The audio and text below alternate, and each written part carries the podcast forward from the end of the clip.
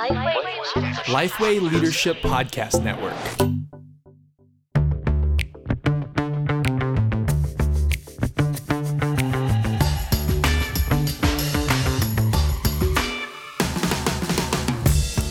G'day, I'm Scott Sanders. And I'm Madeline Galea. Welcome to The One Thing, a podcast designed to give you one solid, practical tip for Gospel Centre Ministry every week. Now, Maddie, you've been part of a few churches in your life. Mm-hmm. Uh, what's been your favourite church experience? Number one, oh, look, MBM will always be home. Um, so, this is a I- church you yeah. grew up in, yeah, yeah. went through kind of everything, you know? Yeah, sorry, I Child, should assume people have no idea. Teenager, uh, that's the church your dad planted and started. Yeah. And so you left there, what, 20 I, w-? I left 18, went to New Zealand for a year, Auckland EV. So I love those guys And over you were there there. from the start, church plant. a couple months in, yeah, I moved over, and that was great. Came back, joined MBM again, and then left probably for good at, uh, a couple of years ago, and at Grey City, which I also love. I, I don't know, you know, when you grow up somewhere, it's pretty kind of like core to who you are. Um, but I've loved Auckland EV and Grey City, so So that's who the- knows what's next? No, no, haven't had, had to make a choice there. Well, the one thing's brought to you thanks to Geneva Push, the Australian Church Planting Network.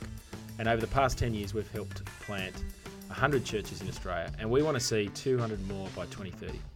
But for now, you've pressed play on another episode of The One Thing Church Announcements. Okay, so announcements, they're quite necessary part of uh, your, your, your gathering. Um, it's a really easy way to communicate with your members, with newcomers.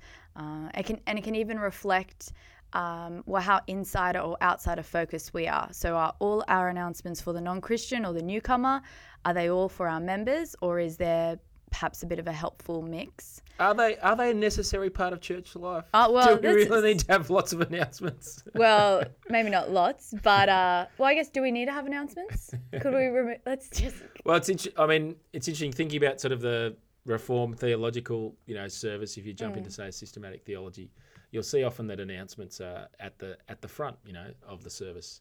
Um, so before you do your call to worship, often um, that is when you have your block of announcements, and it's almost like okay, I am talking to the insiders. I'm talking to, you know, the gathered church community, and I'll I'll give my announcements. We'll keep keep that kind of out of the service, you know. So the flower roster's up, and um, you know, person who parked their car again in the wrong spot, could they move their car? You know, kind of get all those announcements out of the way before you do the call to worship, and then, uh, you know, we gather around God's word. do you have God's those people. announcements at at your church?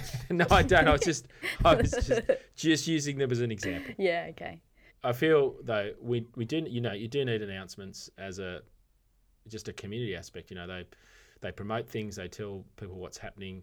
As you as you said in the intro, they they kind of give a bit of a uh, a hint to whether you're inside or outside of focused and what's actually important.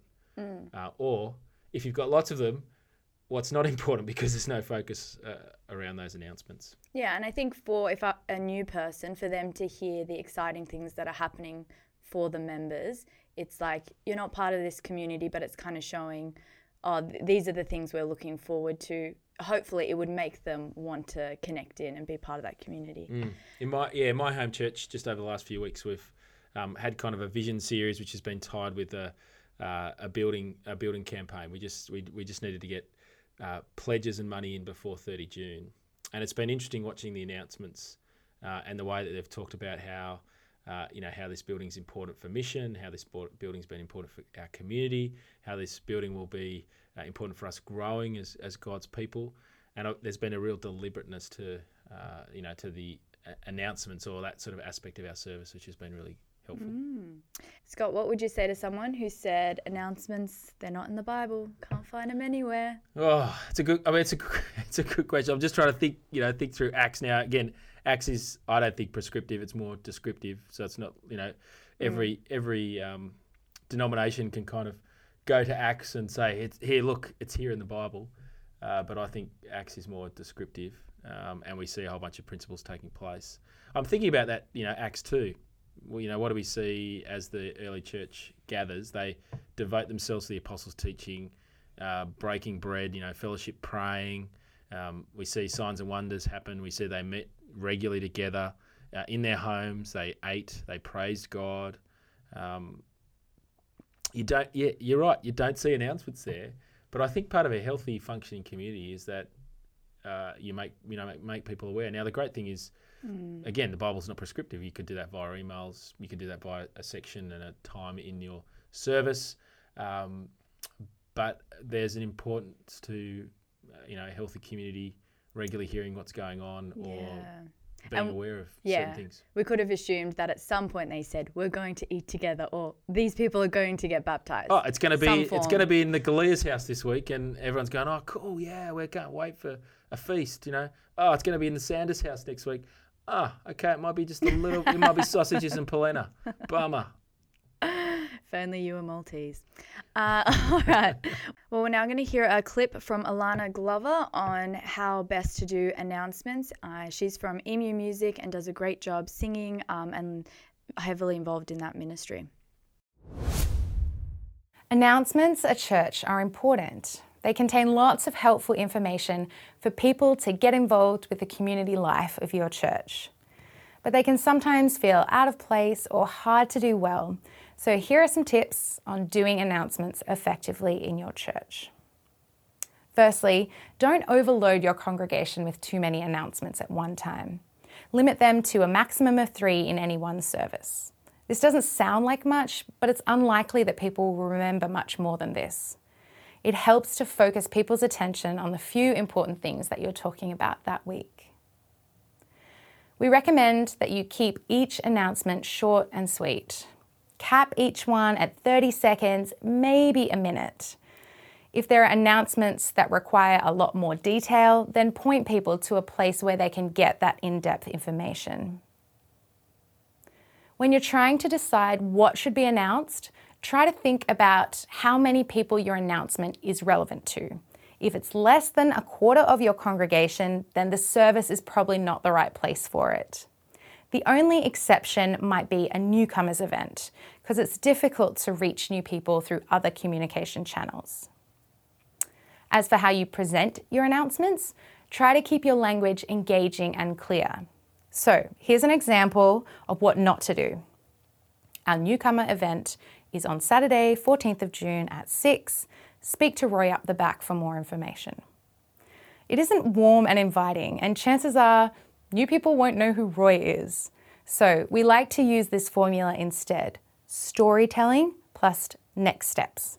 So, using something creative like storytelling or even a short interview with someone who has done the event before can really help your announcements come alive.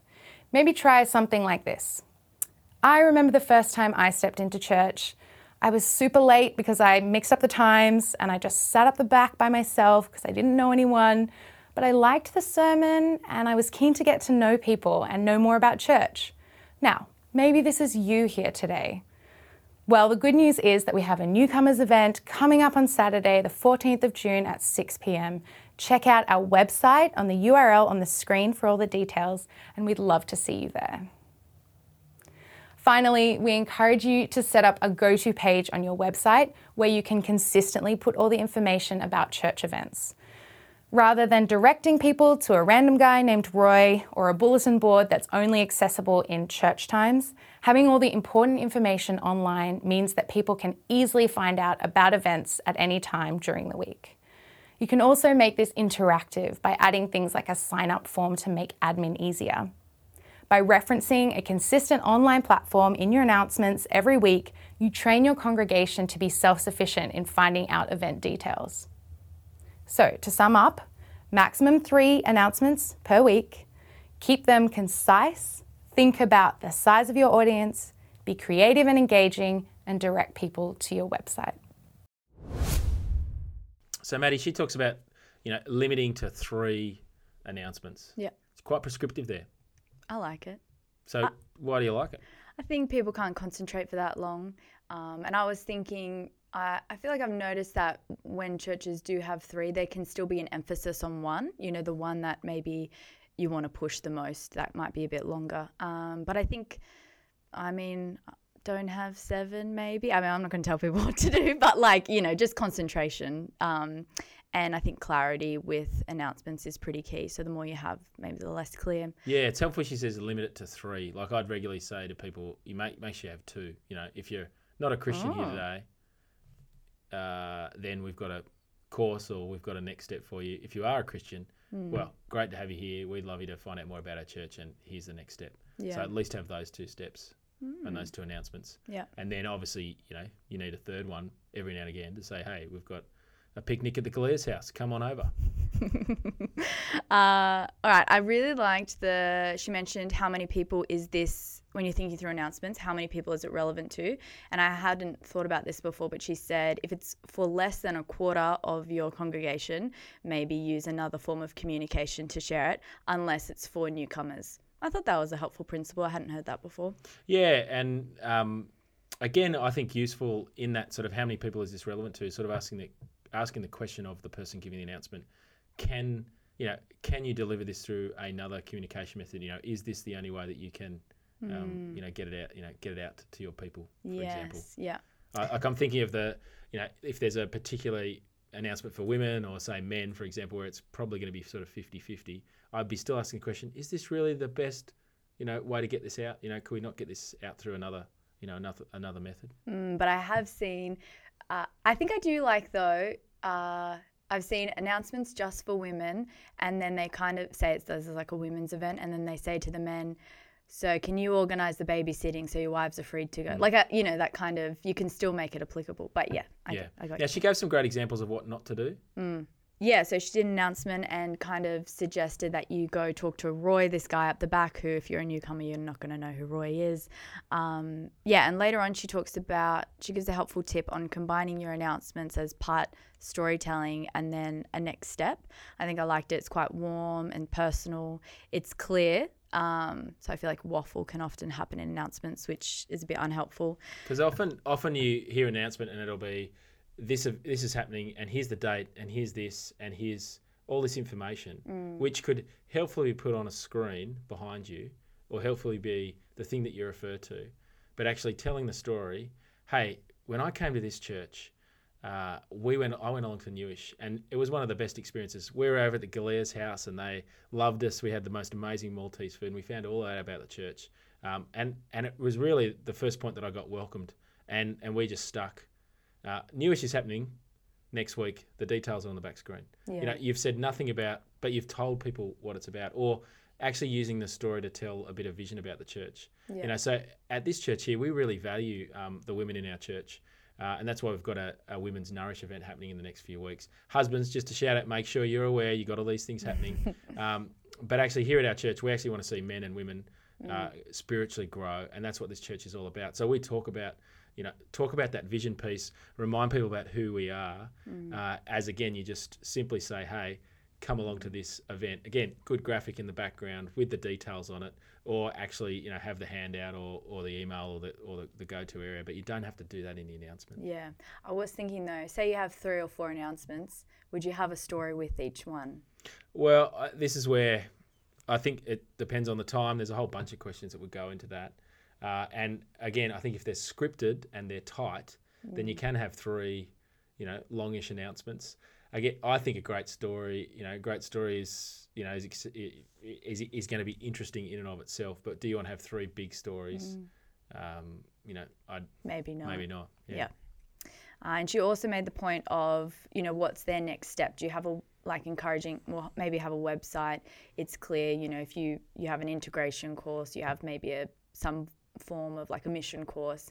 Just make it people know exactly where to go, what their next step is, so that they can book in, register, or find out more. I think this is also just just thinking sort of ecosystem, having a culture of teams, and also having a culture where your team leader uh, or your ministry area actually works out what's going to be the best way to communicate.